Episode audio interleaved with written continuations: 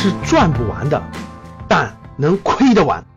欢迎收听赵正宝讲投资。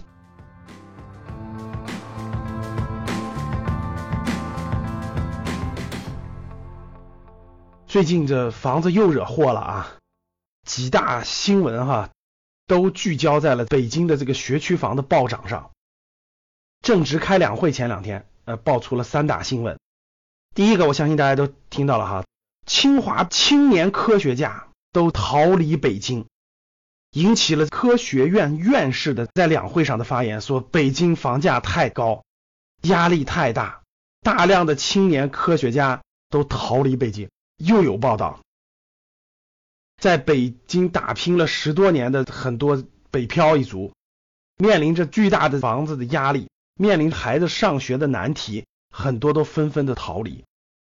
更有意思的是呢，这两天朋友圈里都流传着一个很有意思的段子哈，我相信很多人都看到了。说北大清华毕业的一对年轻小夫妇，买不起房子呀，买不起学区房呀，跑去问禅师去了哈。说禅师，我们买不起房子，你说应该怎么办呢？特别是买不起学区房。禅师说，连北大清华毕业都买不起学区房，那这学区房还有什么意义呢？最开始看了没理解啥意思，反应慢。后来看了大概半分钟以后就笑起来了哈。是啊，那大量的人中产家庭等等土豪们为啥要买学区房呢？希望这个孩子能接受最好的教育啊。那怎么就叫做接受了最好的教育呢？学习不停，特别好，特别好，好小学，好初中，最后上目目的是上好大学嘛？那把人家孩子辛辛苦苦培养到北大清华了，最后出来以后大了以后发现买不起学区房吗？这是不是很搞笑的一点？呃，确实是很有意思哈。这几个新闻呢，在这几天确实是比较集中的出现了。还有甚者就是，哎呀，大量的这北大清华毕业的这硕士毕业了都很多年了，也确实买不起房子。特别是这个学区房的跳涨啊，真的是离谱了，一平米二十万，各位，就随随便便一个小破房子两千万人民币。哎呦，大家想一想啊，这新华社的报道，你是要北京一个学区房，还是要美国一个小镇？哈，美国一个小镇，好像是一万平方米，也不知道多大的一个小镇啊，有山有水有河流，也也就三百多万美元，但还没有这套学区房贵。所以大家是不是觉得很有意思？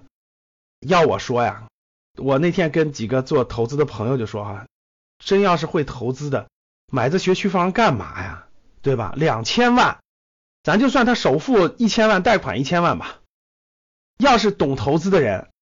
买什么学区房呀？拿个一千万买这个好的上市公司，选好了，孩子上什么学呀？剩下那些钱，本来你要贷银行贷款大几百万、一千万是吧？一个月还月供五六万，不用还这些钱还银行干嘛呀？带着人家孩子环游世界去，二十年愿意到哪到哪。中国上两年，美国上两年，澳大利亚上两年，加拿大上两年，该自己交的自己交呗。其实一年还银行这些钱就五十多万，在任世界任何一个地方都活得挺好了，对不对？二十年后回来一看，哇塞，做的这些股权的投资已经爆发了好多财产，然后怎么办？给你儿子点钱，开个公司去，雇那帮买学区房、考上好学校那帮人给你打工，一年给他们三十万年薪，他们就不给你打工了吗？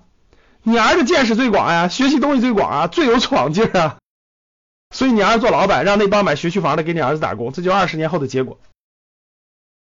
说的是一个半玩笑啊，但其实各位。大家想一想，一个学区房一两千万，咱打破头非要上那公立小学吗？咱上个全国最好的国际学校，一年是不是也十万块钱也差不多了吧？一年十万块钱，十二年多少钱？各位，从小学到初中到高中，一百二十万。咱大不了不参加你高考了，咱直接参加人家国外高考去。各位说出来还真有点心酸。这样的结果，这样的房价，这样的学区房的政策。我一百二十万连个卫生间我都买不下来，我直接上国际学校，最后我参加美国高考去。哎呀，你说这是给谁培养人才呢？各位是不是这样的？大量的孩子只能上国际学校啊！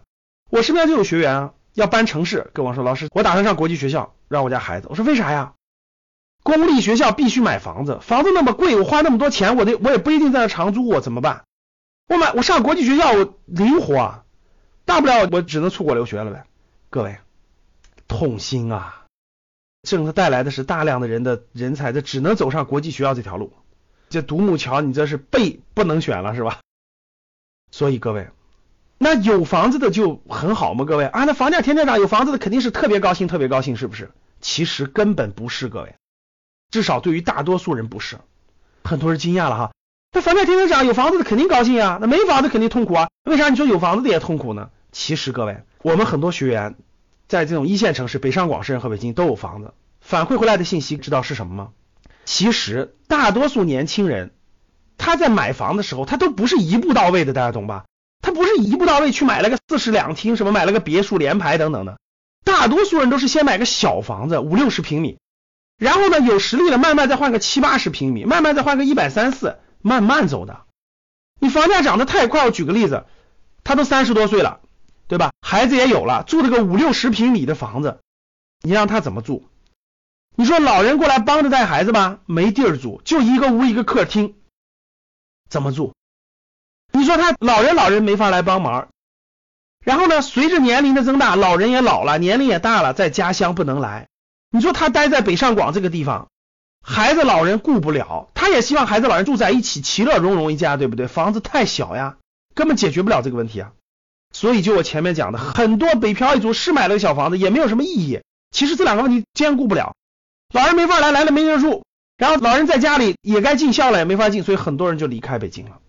那留下来的很多想换房子换不起了，房价涨得太厉害啊，小房子涨到两三百万了，一看那个房子又涨到四五百万了，你说卖了这个房子又贷两三百万，所以说我认识的很多我们的学员在北京有房子，其实也不希望房价涨，因为它不涨，你可以换一个，哎，我把这个卖了，稍加点钱，我给换个三室一厅，对不对？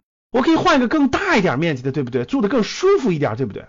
结果不行，换不了，所以就造成了上上不去，下下不来。一家人团聚团聚不了，所以很多人只能选择离开。所以大家明白了吧？刚才我讲了这些问题，其实就算是在北京有房子的，也同样面临着这样的焦虑、这样的无奈。无论是孩子上学问题，那房子不是好学区怎么办？老人帮他照顾的问题，老人养老问等等都面临到。所以其实他们在北京有房的同样焦虑。所以各位面对这些选择。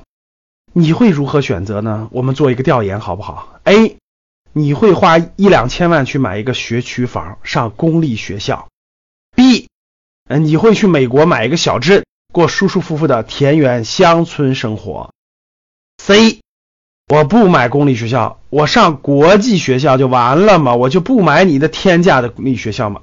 C 就是国际学校，你如何做选择呢？我们来个互动吧。